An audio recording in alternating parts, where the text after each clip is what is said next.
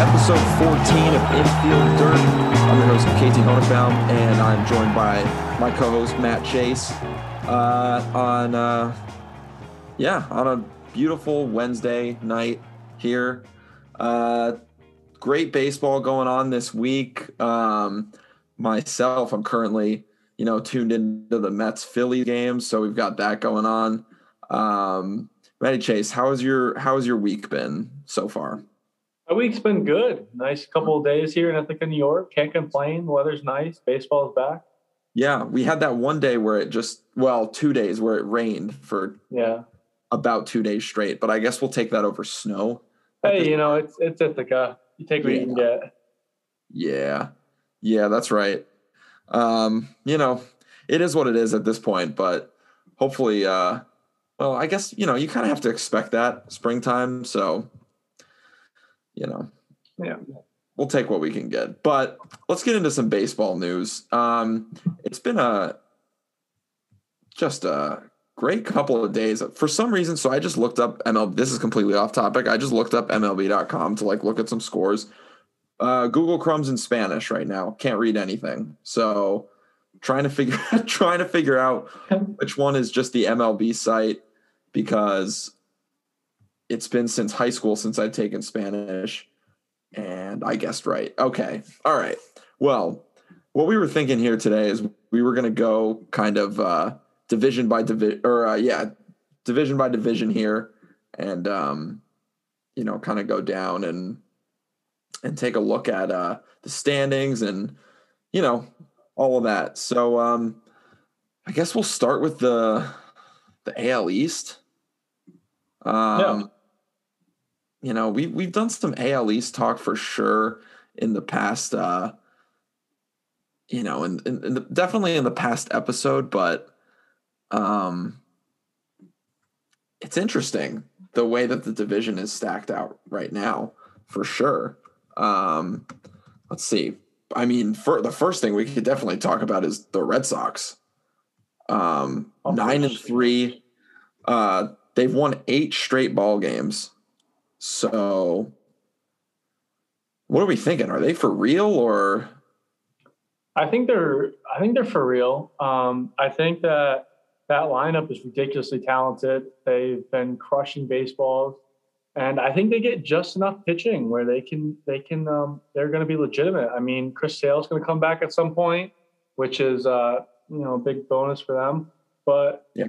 I mean, right now their their pitching staffs look pretty damn good, and they're they're hitting the heck out of the ball. And plus, there's nobody else in that division that's really that good No. right now. Um, the Yankees are struggling.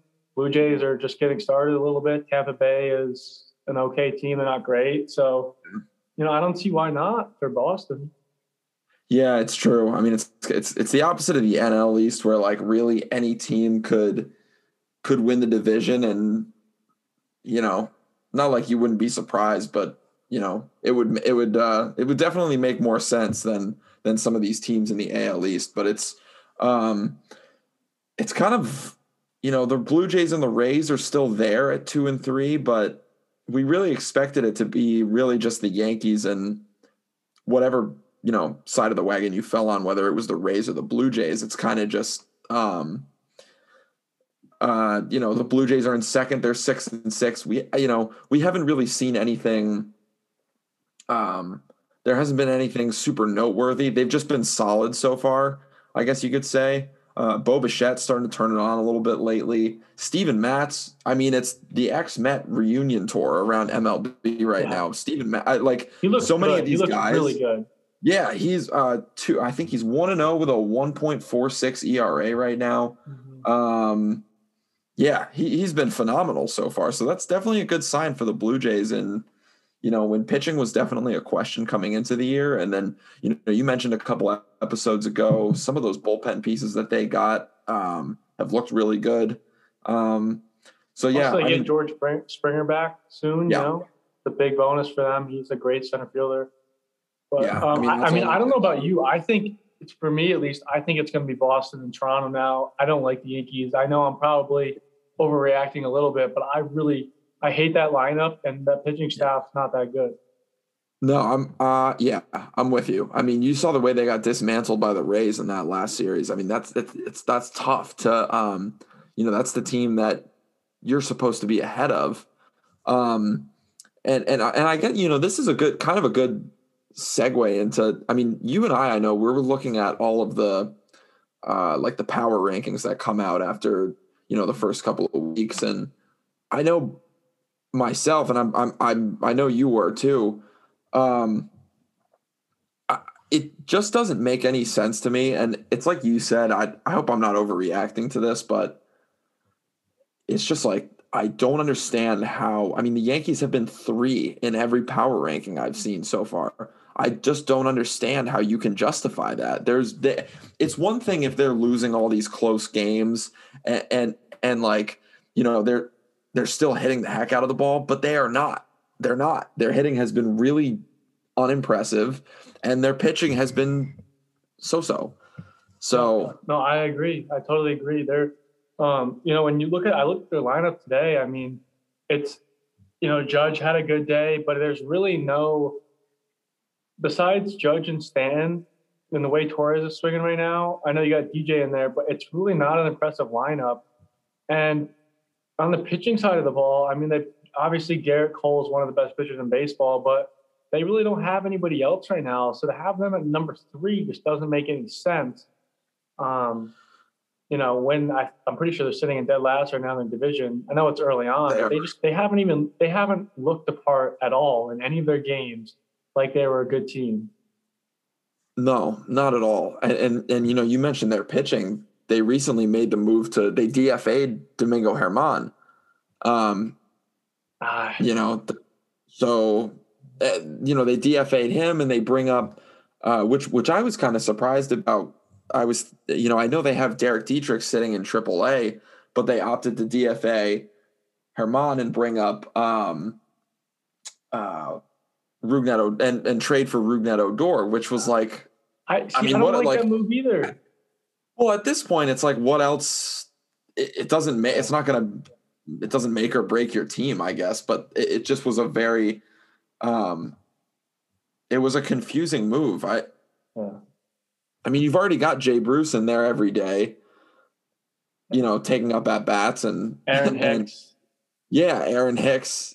I've been starting to hear more, you know, the more that I listen to, you know, other podcasts and and even um, you know, other broadcasters and stuff like that. But I've been starting to hear more on just kind of how confused people are about the fact that um, Hicks is, you know, a three hole hitter. And yeah, there's the Yankees have a lot of work to do. It's still very early in the season. Obviously, you talked about it. Gerrit Cole is phenomenal. Um, you know, I think right now it's it's interesting because I saw someone say the AL Cy Young is his to lose. I don't think so. Uh, I don't think so. I think uh, to stay real like the last, you know, bit of the NL East. Um, I mean, Tyler Glasnow, my AL Cy Young pick, is looking really good right now. I mean, um, and you also can't forget about you know Bieber. He looks phenomenal. Yes. Lucas yes. Giolito's looked really good. Yeah. So it's. I mean, Cole's Cole's going to be in the discussion, but it's yeah, not yeah. his to lose. No, no, no, no. Yeah.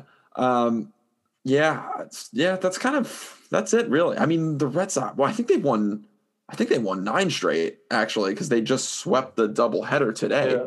Um, yeah, excuse me on that. Nine straight for the Red Sox. I mean, this team is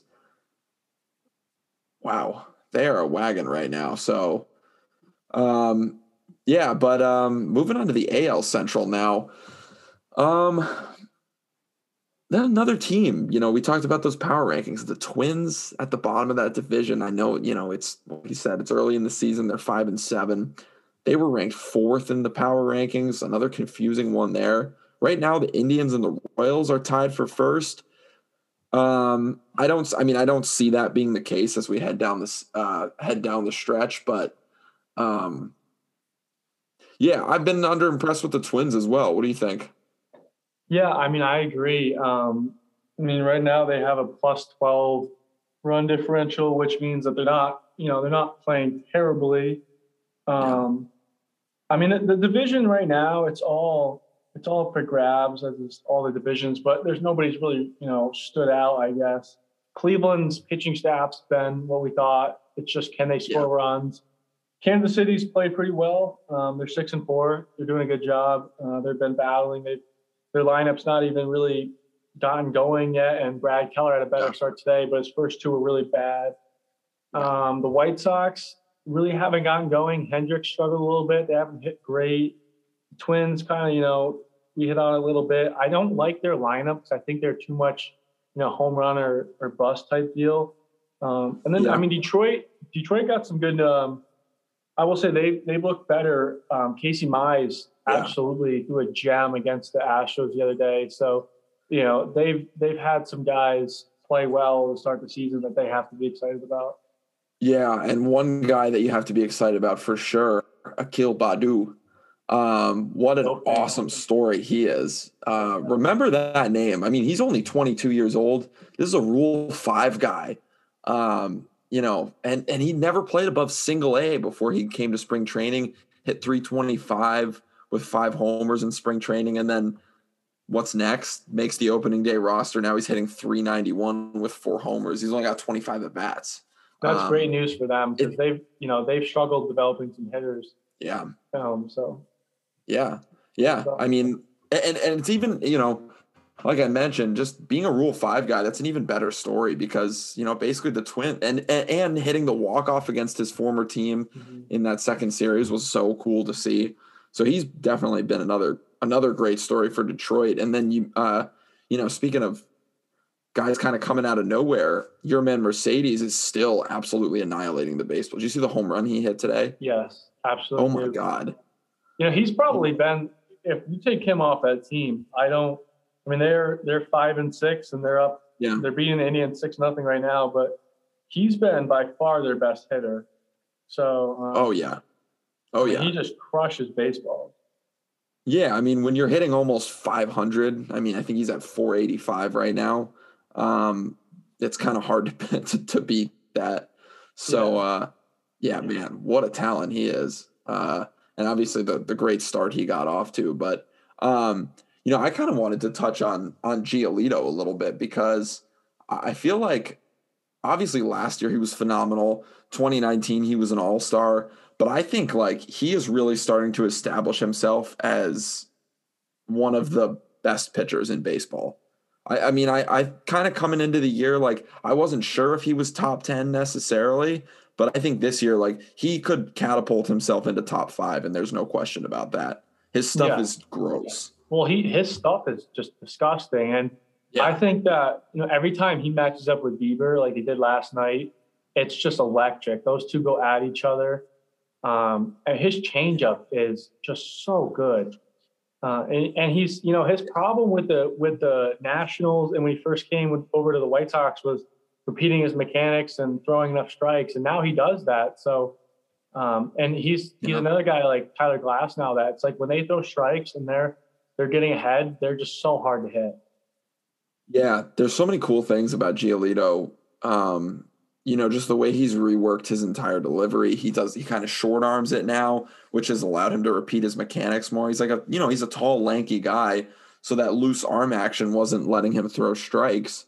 And then it's kind of like, um, you know, it, it, there was a lot of the same with Glasnow too. When he came over from the Pirates and the Rays obviously helped him with that. But, uh, yeah, um, yeah, Giolito is just, I mean, I, he's going to be really good, and he's you know for year for multiple. Him and Lance Lynn are a hell of a one too. Yeah. Oh yeah. Yeah. And then Dylan Cease has looked really good too. Um, you know, he's got good stuff. It's just a matter of him being consistent and um, you know, keeping the walks down, you know, but he's still young too. So I, I think the White Sox will eventually start really putting it together this season. Um, I'm not worried about them too much. So, um, yeah, then, you know, they got time. Yes, absolutely. It's kind of funny how we say that for some teams and others are just like, ah, I don't know yeah. about that, but um, like, yeah, we're done with that. Uh, yeah. um, we'll go to the AL West. but the Los Angeles Angels still sitting in first place. Um, um yeah, I mean, are we wor- I mean, their their run differential is in the negatives. It, you know, run differential is kind of it's hard to thing. look at now this early in the season. Um but yeah, I mean, we've talked about the Angels a little bit. Uh and obviously the biggest story is just and, and probably is going to continue to be if he can stay healthy is is Shohei Ohtani. Um, I mean, just unbelievable. Uh, for those of you that don't re- like pay that much attention to baseball, I mean, you have to watch this guy because he is one of the best athletes, period, that I've ever watched. I mean, obviously he can throw 100 he can hit the ball 480 feet 500 feet. Um, he hit a double the other day that was 119 miles an hour off the bat. And then he beat out a routine ground ball to the shortstop his sprint speed was 29 and a half feet per second and i guess 30 feet per second is like elite elite um, that's like tim locastro elite speed right there so uh, that's right, baby. Former bomber. Um, but yeah, I mean, Shohei Ohtani, you're just like, really? He can run like this too? He's a specimen. Yeah. He's, I mean, he does things that, like, when you watch him hit, he'll hit a ball in the gap and he'll get a triple.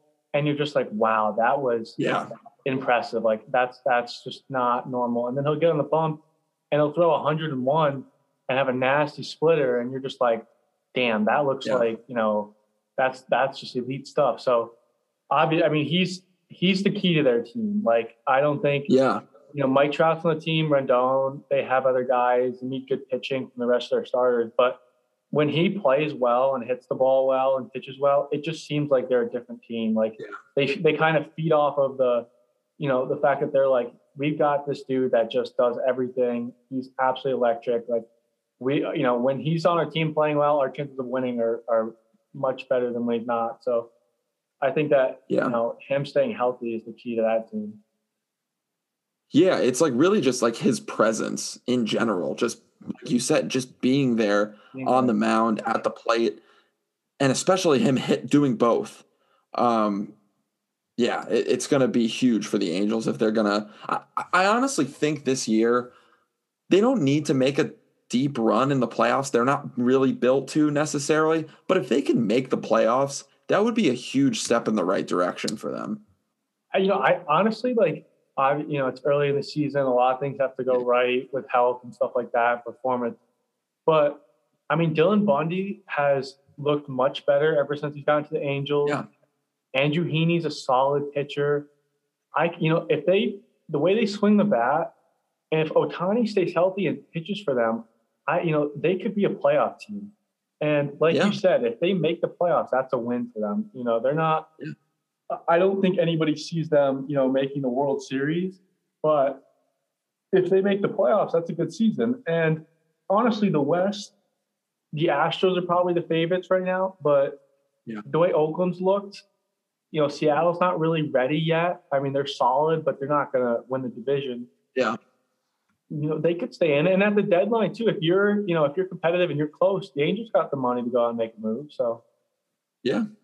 Yeah and it's you know you mentioned oakland too. They, i mean after that first uh after that first series sweep against houston i mean they've really turned it around oakland. So you know that that's been good to see. They've pitched a little bit better um you know they've started to hit the ball a little bit and, and they came out and they beat houston in their next series so you know you can't really ask for much more than that um but you know, it's kind of like we talked about. Right now, it's, I mean, I think Houston is the clear favorite. I mean, actually, speaking of the Astros, this is just, um, uh, what do you call it?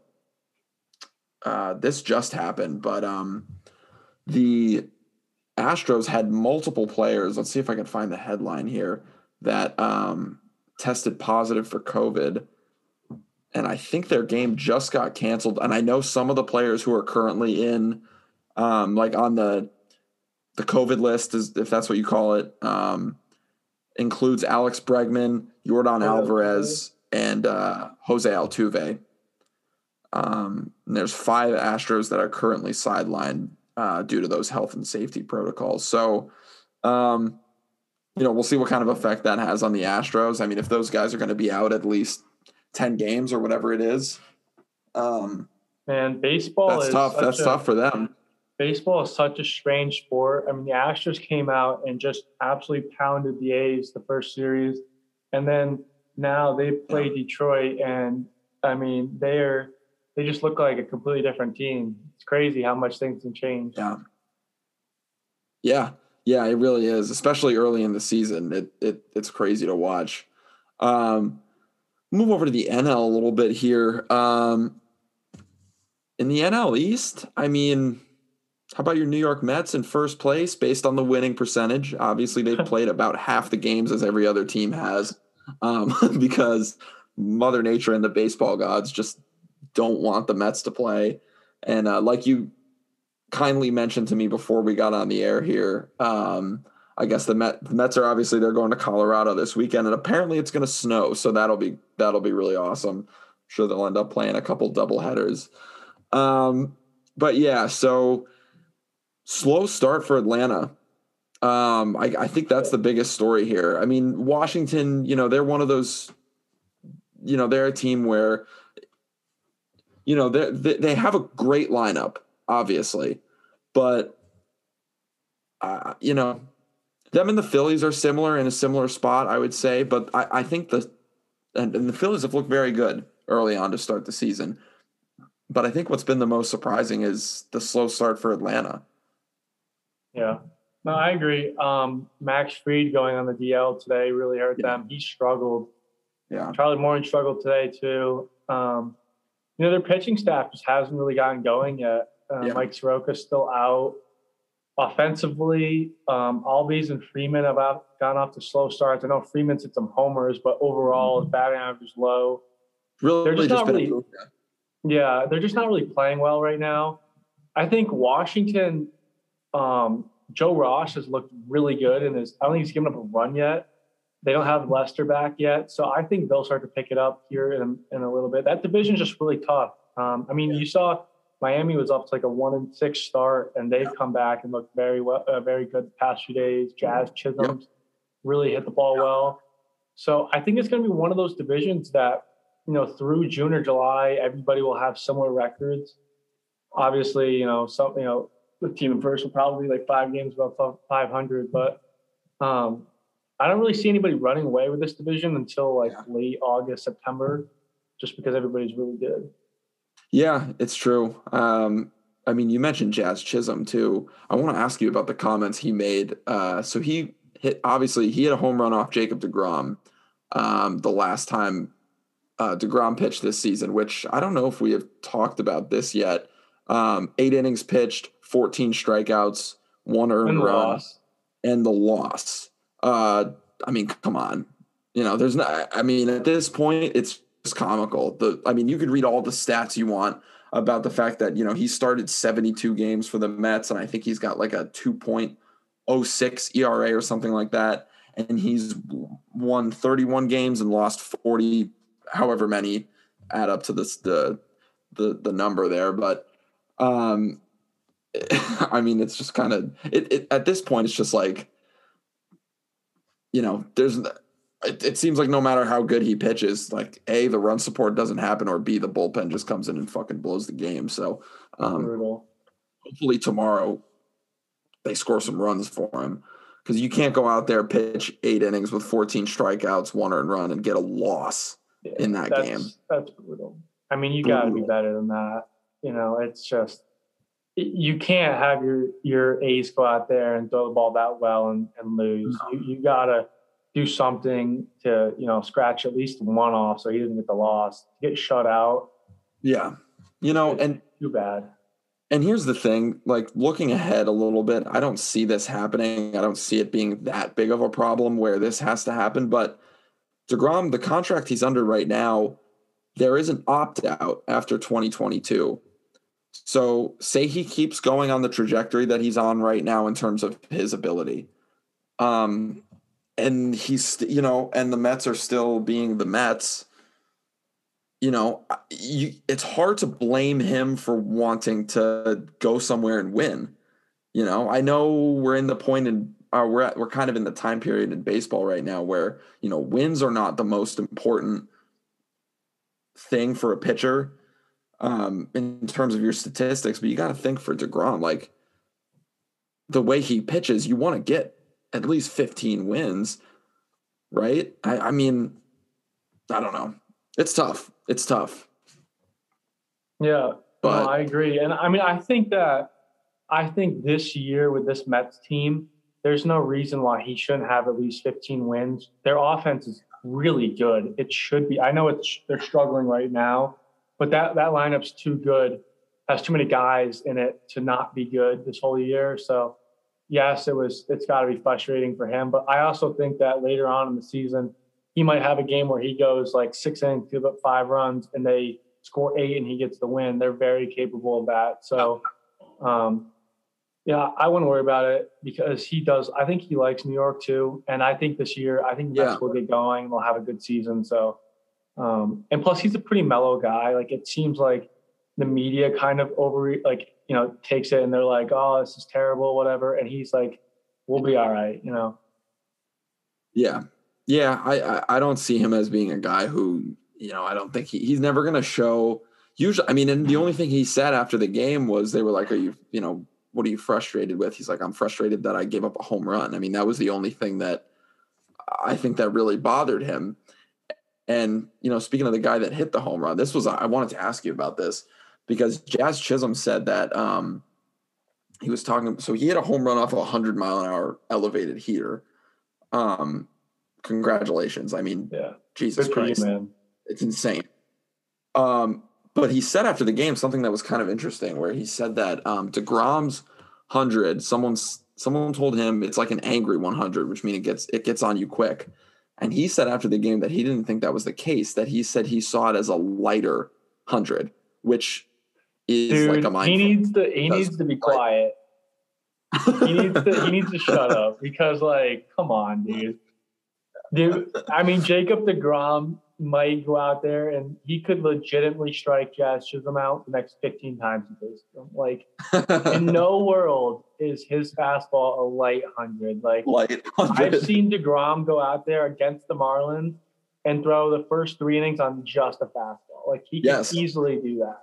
So, yeah. you, you got, you had a very good swing. You hit a solo home run. It was a shot. Good for you. The answer to that question is he's nasty. I'm just lucky I hit one. Like, come on now. Yeah, I'm with you. I don't know how like. And what one, is a light hundred? Like, it's like I don't know. That's my yeah. That's my question. It's a hundred. Like, oh, I What's saw that one pretty well. That's all you got to say. Like me, I'd go. I got lucky. I'd be like, yeah, dude. I closed my eyes and swung. I mean, and also like if you watch the game too, seeing the way he swings, it really doesn't look like he swings that hard, and it's kind of obvious why. If a guy's throwing hundred, the pitcher's supplying at least ninety percent of that power. All you have to do is po- if you get the bat out in front on that, yeah, no shit, it's going to go four hundred and fifty feet. Yeah. Also, you can't say the dude's got a light hundred when he goes out there and punches out fourteen and eight. He's like, yeah. You should be like, no, that's a damn hard hundred.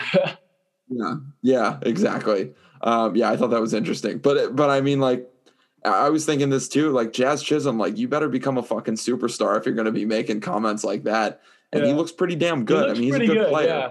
But um, you good. better you better win an MVP before you say that. Uh, yeah, you might want to hit a couple more homers off the ground before you say that. Yeah, yeah, exactly. Um, go back down. We'll go down to the uh, the NL Central here. Um, Cincinnati cooled off a hair uh, since we last talked about them. Milwaukee uh, up there, tied with them for first place. Um, I mean, really, if you look at this, um, for the most part, the NL Central and and you know we'll get down to the NL West, but these two divisions, aside from maybe Cincinnati being where they are, they look about what we about how we expect them to look. Um, I would say the Cubs can't hit for shit right now. Dude, I was going to talk about that it's today. Bad. Holy, yeah, go ahead. I mean, dude, like being a Chicago Cubs fan has to be so frustrating because, you know, this group won them the World Series in 2016, and they're so talented. Like their lineup, when you look at it, it should be one of the best lineups in all of baseball. Top to bottom, just has dudes all over it. And they they hit solo home runs and they struggle to score against the Pirates. You know, it's like it it's just so frustrating because you've got Baez yeah. and Pederson, Rizzo and Bryant, Contreras. It's like those are all all stars. Yeah. Those are guys that mashed, but yet for whatever reason, every year it seems like they struggle to get two runs a game. Yeah, and they don't have a good enough pitching staff to yeah. have those problems. They really do not. They really have a below average pitching staff. But yes. that offense yeah. should be able to make up for their pitching staff being okay. Like their offense should be one of the best in baseball, and right now it's it's one of the worst. Yeah, it it's weird to sit here and say that about. I mean, because you know, as a baseball fan, after watching what they did in in 2016, you know, you'd be like it, you know, saying that they're not going to be doing that, like that the Cubs aren't going to be in a World Series contention position every year, like you'd be crazy to say that after watching what they did in 2016. But it like they've taken a step back every single year to the fact that, or to the point that did they like they all they barely made the playoffs last year.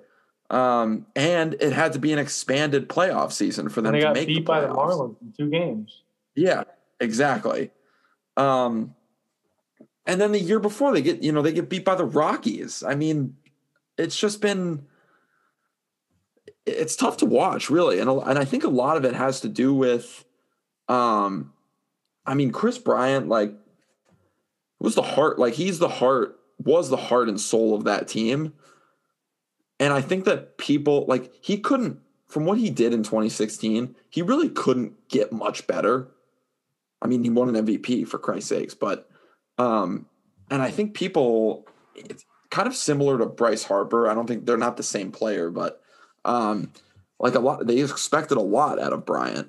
And I think that like when he didn't, you know, exceed those expectations, it kind of makes you look uh, people look at Bryant in like a negative light. And I think part of that has started to get to him. He struggled these past couple of years. I still think yeah. he's a really good player, but he struggled. And I think that's a big part of why the Cubs are struggling. No, I, I think, see, I think he's a good player when he's healthy. I think that it's a combination yeah. of, like you said, the expectations being so high after you win Rookie of the Year and then MVP. But I mean, the facts are that when he hits home runs, there's nobody else on base. So they're always hitting solo yeah. home runs. And I mean, top to bottom, you look at like Ian Happ, um, Javi Baez, like even I mean Rizzo's had Rizzo's been good. He just hasn't been great, I'd say. Same thing with Baez. But they've got guys who, you know, they're having solid careers and they've had solid seasons, but you kind of expect more from them just because of how much success they had early on. So it's like, you know, when Javi Baez is hitting 220, it's, you know, he should be hitting, he should be hitting 280, 285. Like he's one of the best players in baseball. Yeah. Yeah, it's true. It, it, it's tough to watch um, because, you know, it's like you said, obviously, and we've said a lot. Their lineup is a lineup where they should be in contention. Um, and yeah, it, it I don't know. It, it, will be interesting to see what happens with the Cubs, like whether or not they, if things go the way that they're trending towards this season, like whether or not if they tear it down, if yeah. you know, we'll see what's going to happen. But and you don't, you never want to see that. Um, but they're just they've not, yeah, they've just been bad, really. Yeah. Um, but but you know, a, a team that hasn't been bad um, lately is the Milwaukee Brewers. They've looked really good, and specifically, someone I want to talk about here is Corbin Burnes.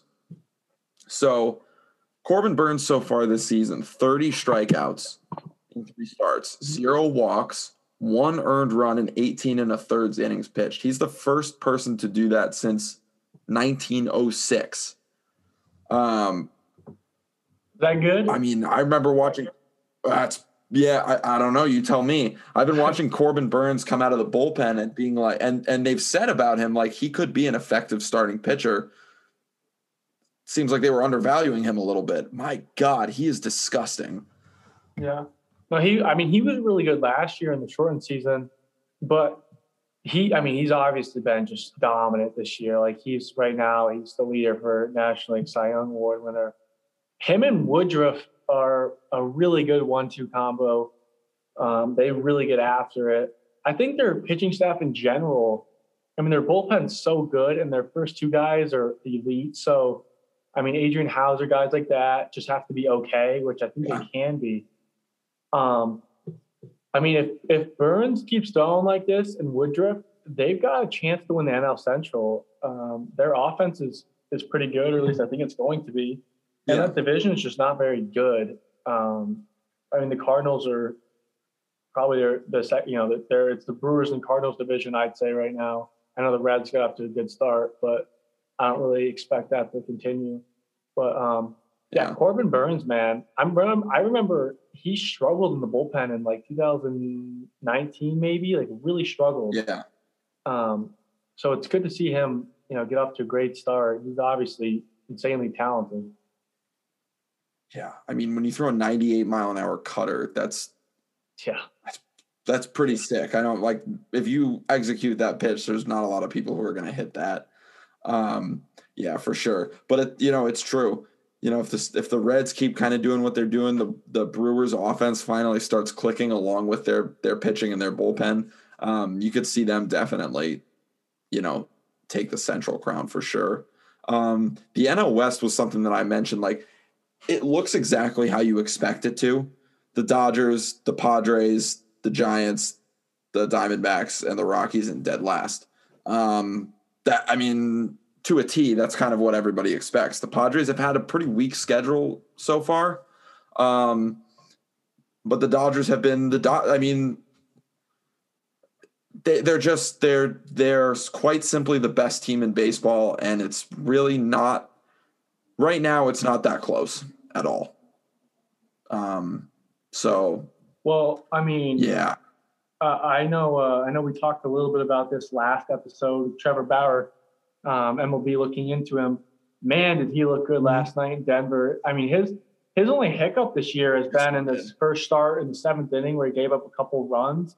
But you take that inning out of it, he's been just completely dominant for them. And I mean, obviously, they're yeah. just insanely talented in general.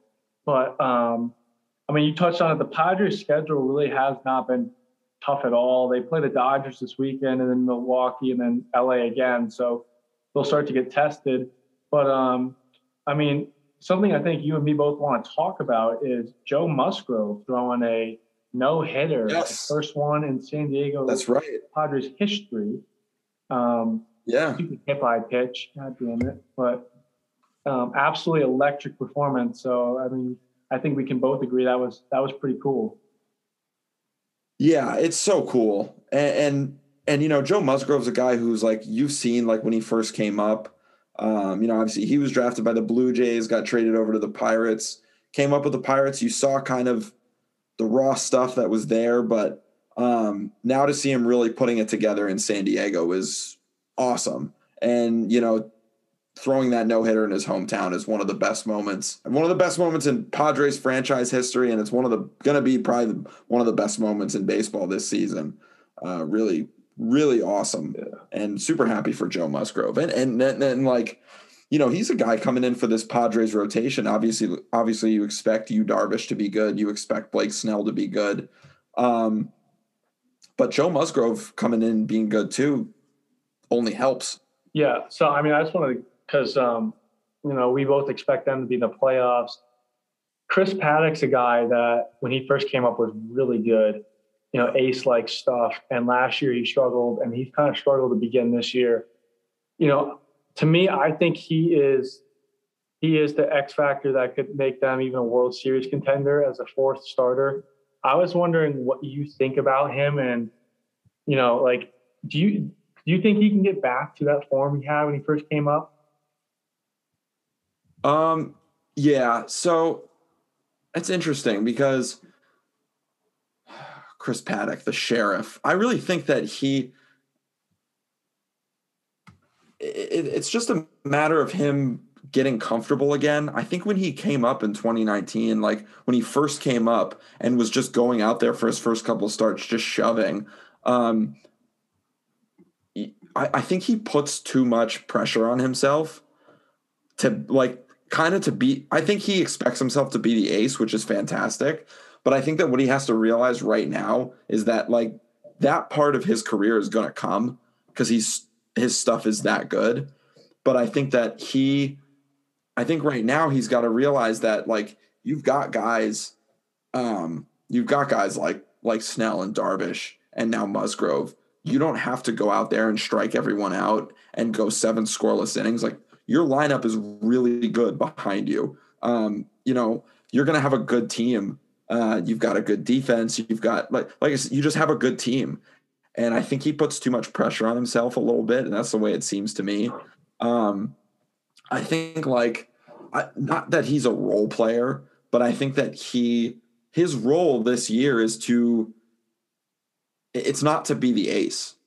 And I think once he realizes that, um, not that I like I said, not that I don't think he can be an ace, but I think once he realizes that that like right now his role in the Padres is to is to go out there to eat up innings, to um, you know, to give them quality starts, really, because they have such a good a good offense behind him. Um, I don't know. What do you think? Because because he his his stuff is too good to to pitch the way he is pitching. No, I agree totally. I think he does put a lot of pressure on himself to be that ace, you know, guy. I think he's one of those guys that just, like you said, needs to kind of relax and just realize that they just need him to be a good number four. And him pitching to like he does, you know, he doesn't need to have a below three ERA. If he's got a three five and he goes 13 and eight for them, he's going to be one of the best number fours in baseball. So yeah. he doesn't need to be anything better than what they need. And all they need is a good, solid number four that's going to go out there and throw them good innings, which, if he does that, they should be able to compete with the Dodgers for the division title, which is what I think we're all hoping for. But, um, you know, I, I know that that team's got aspirations to make it to the World Series.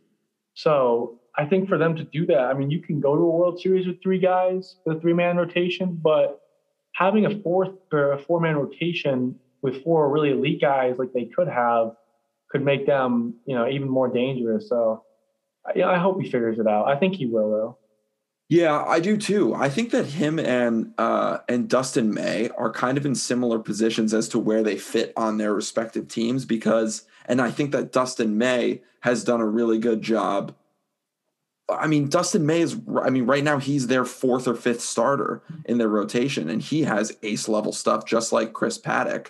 And I think that Dustin May knows, like, the Dodgers, the guys they have in front of him, Bauer, Kershaw, Buehler, I mean, these are all Cy Young guys, and Dustin May could be there too. Chris Paddack could be there too. But I think Dustin May realizes that his team is so freaking good around him that he doesn't have to go out there and try and do too much. And once you do that, you see May go out there and throw five, six, seven shutout innings, throwing a hundred with a foot of movement on his fastball. And um, I, I think once Chris Paddack realizes that, he's gonna he's gonna be the pitcher that we think that he is. So, um, yeah, I don't know. I I mean, like, what, do you think that's a good analogy with him and, and May? I, I think they're similar in no, a similar I, spot. Yeah, no, I agree. I think that I think that May is more comfortable with his team and his role, and he understands that his stuff is good enough where he'll be an ace one day. Um, you know, I think Paddack's kind of he reminds me a lot of Chris Archer, where he came up and had a lot of success, and people were kind of naming him the next ace of their team, and then they put a lot of pressure on themselves, and it becomes you know where they're trying to do too much instead of just kind of relaxing and just going out. Like when I think of when I see Dustin May pitch, I see a guy that knows that he doesn't need to go seven or eight. He just needs to go five.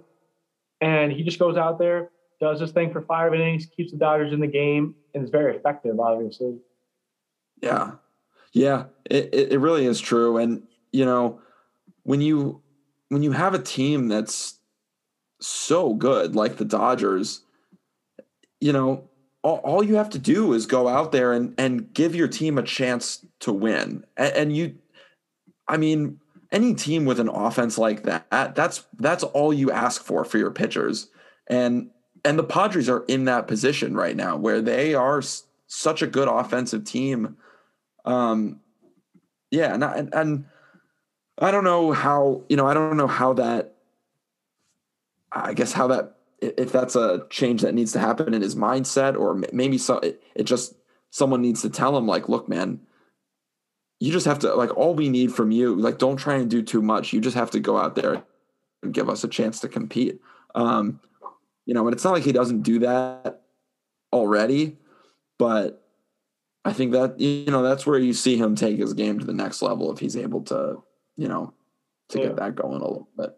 So i don't know it, it'll be interesting to see but yeah that kind of that does it for kind of the breakdown of the division that's all we that's that's about what we got there but um, I wonder, like, I want to look at a couple of the players, um, you know, that are having a lot of success right now, and a lot of them mean different things to different teams. Um, and the first one I want to look at is Brandon Nimmo. Um, so coming into the year, and obviously being a Mets fan, I'm privy to a lot of this talk, but um, you know, a lot of people when George Springer was a free agent, a lot of people just assumed the Mets would sign George Springer and put him in in center field. Um, Nimmo's been their center fielder, um, you know, aside from opening day when when Pillar started. But um, Nimmo has been the only Met right now that has consistently hit. He's hitting 464 right now. Um, and you know he's he he plays fine defense. He's fine. I mean, he's a little he's below average for sure, but it's interesting to see the you know people who are just so ready to write off Brandon Nimmo, regardless of the fact that he's been a top five on like a top five hitter in terms of on base percentage the past couple of years. I'm wondering, I guess one whether or not you see this, um, you see Nimmo continue this success throughout the year, and two you know, if you see him being as important a part of the Mets as I do. Yeah, you know, I'm a big fan of his. He gets on base. I think right now he's hitting like 462, which is really good. Um, he just he's a good baseball player, you know, and I know some people don't like him, but to me, he gets on base, he does his job very well. And, you know, I think if the Mets want to be a really good team this year, he's going to be a big part of that because he gets on base, he sets the table for guys like Lindor, Dom Smith, Pete Alonso, Conforto. So I think when you see those guys, you know, have the big monster offensive seasons that I think they're going to have, a lot of it is because Nimmo's on base. When he gets on first, he can steal second, so he, you know, he can cause havoc on the bases as well. But anytime you have a guy that gets on base as much as he does, I mean, it's it helps your offense and your team just so much in general. Yeah, absolutely.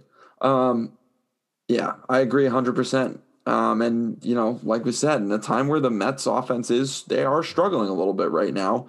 Um, seeing him swing the bat well has been a, a great sign. Um, another guy I want to talk about too is JD Martinez. Um, down year last year, obviously. Um, but I mean, he's off to a rip roaring start. Five dingers, 16 RBIs, and uh, he's hitting 378 currently. Um, I mean, he's slugging 867. That's I'd say that's pretty good. Um, so JD Martin, this is something that I know a lot of guys struggled last season because they didn't have the in-game the iPads in the dugout. Um, and a lot I know a lot of players use that for uh, to their advantage, you know, for scouting pitchers before breaking down their swing for a prior at bat. And I know JD Martinez was a guy who really benefited from that. And I know some people were saying coming into the season that like now that he's able to use that again, um, you know, this this should uh he should be back to normal, and it seems so.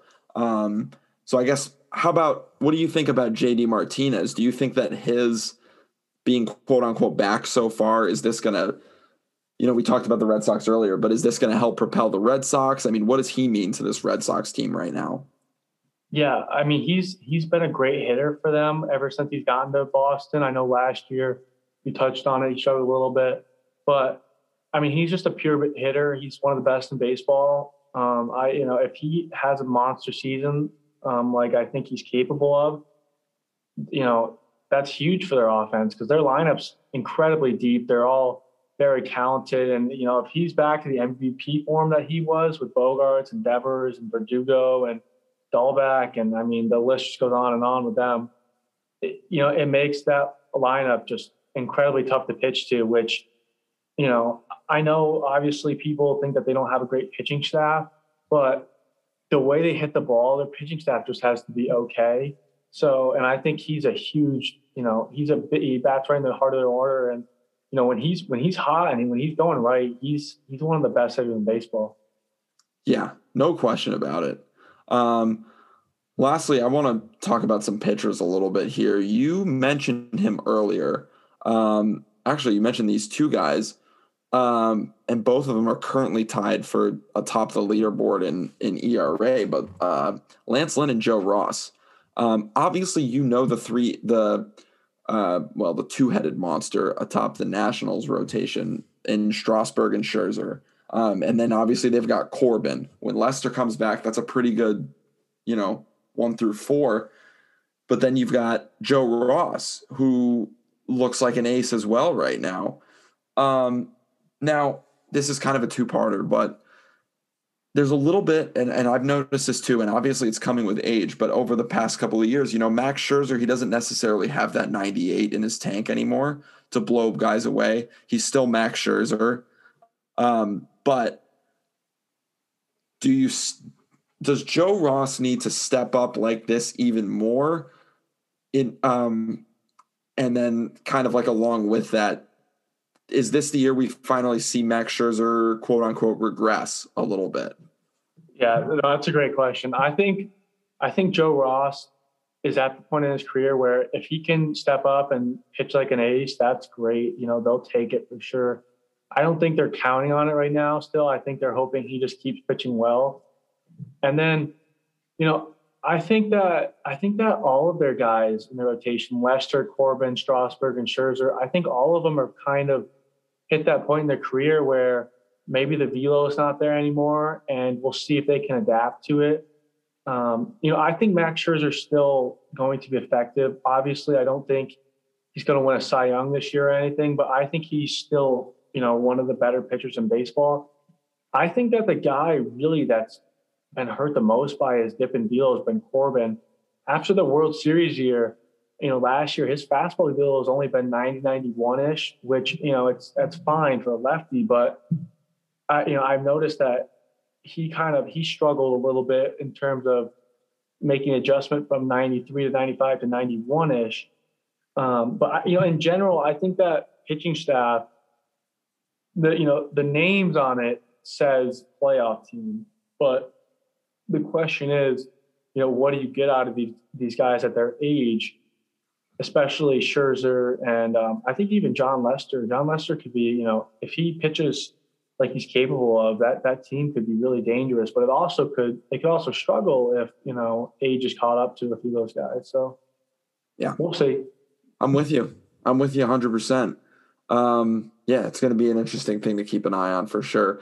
You know, in an in an era where velocity is just is king right now, um, the Nationals are in an interesting spot. So, um, yeah, I guess to to wrap up, this is kind of a um, a story that hits close to home, but uh, Tim Locastro, the former um, Ithaca College bomber, or Ithaca College bomber, um, recently broke Tim Raines, the Hall of Famer's record for most consecutive steals, uh, consecutive, I guess, successful steals to start your career.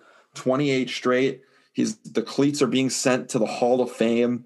Um, just awesome. So cool to watch from, you know, so cool. A guy that, you know, was drafted out of your division 3 school and just like um, watching him be an everyday player in the big leagues and then getting rec- recognition for it. I mean, he's really he's one of the players for Arizona right now that he's a fan favorite. Um, and he's really good at what he does for yeah. for his role. I mean, he uh, leadoff guy, stupid fast. Um, Olympic speed fast, like yes, insanely fast. I mean, we watched. I talked about Shohei Ohtani beating out uh, an infield hit, but there was a ground ball to. I can't remember who they who the Diamondbacks were playing now, but literally routine ground ball to the shortstop, um, and the guy. I, I watched the. Short, I think it was the Phillies. No, like now I can't remember. I think you're thinking of uh, Acuna on Sunday Night Baseball where he beat out. Yes, different, different. Uh, yeah. yeah, but but this also happened with Locastro where now I'm blanking who's playing short, but the shortstop. I mean, they know who's running, so yeah. he builds the ball. The ball was hit, you know, relatively hard. He gets it, and didn't move his feet at all. Like just fielded it and threw it to first in one motion, and Locastro still beat the ball out. Um, I mean, that just that says it right there. Yeah. Well, I mean, the, and he's he's such a fan favorite because he, he's a hard worker, humble guy, uh, just a great guy in general. And you know, he doesn't try to do too much, like you said. He just he knows his role. He gets on first. His job is to get on first base, and he does it really well. Whether it's getting hit by a pitch or putting the ball on the ground and beating out things for hits. You know, he's he's playing really well right now, and it's awesome to see him get the recognition for the stolen base. Um, you know, it's it's obviously really cool that he went to Ithaca College. Yeah. Um, but you know, he's just a gritty guy. He's a hard worker. Yeah. And you know, he does his job incredibly well. Yeah. And you know, right now for the Diamondbacks, he's been one of their better players. I mean, he got off to a little bit of a slow start, but he's he's really been a, a very good leadoff guy for them. I think at one point he was leading their team in batting average. I mean, he's hitting about two like 258, which is you know which is good for what for what he does. Um, and yeah, kind of a so you know, awesome for us to watch. That's just a little a little story that's close to our hearts for sure. Um, to watch the, the former bomber just continue to kill it. But um, I know uh, Jared Carrabis just retweeted the video of uh, of Soup's home run from uh, from today. So Carrabis is uh, does this bat flip grade thing, and uh, I guess they got his uh, his bat flip on. Let's see if you can. I'll pull it up here for you. I'll yeah. You. Yeah, that one right there. Yeah. He graded that an 8.3. So not bad at all. Um, very cool. Uh, a little bit of love for the uh, little bit of love for the uh, the bombers here uh, in the national media. So so we love it. But um, yeah, good stuff going on in the MLB right now uh, starting to get into the swing of uh, uh, you know the regular season, and uh, you know, I guess the the opening excitement has kind of drained uh, in terms of you know just being happy to be back in baseball. Now you want to see um, see which teams can establish themselves, and you know we'll look for that in in uh, yeah. Yeah. Also, a quick little shout out to my man Ethan Birch. He gave our podcast a little love on the broadcast call they had for today's game. Oh, did he? Uh, yeah, he was doing our, our second game with a doubleheader. He gave us a little love there. So what did he say? I think when I came into pitch, he uh, he said something about us having a podcast, you and me. So shout out to Ethan. No way! Look at that. Like, it's a guy's guy right there. Yes, sir. Yeah, Ethan Birch, great guy. Great. I didn't even know they were doing play by play for the baseball games. Yeah, he, I think he did the second game. Okay, so like never heard about that and kind of, you know what?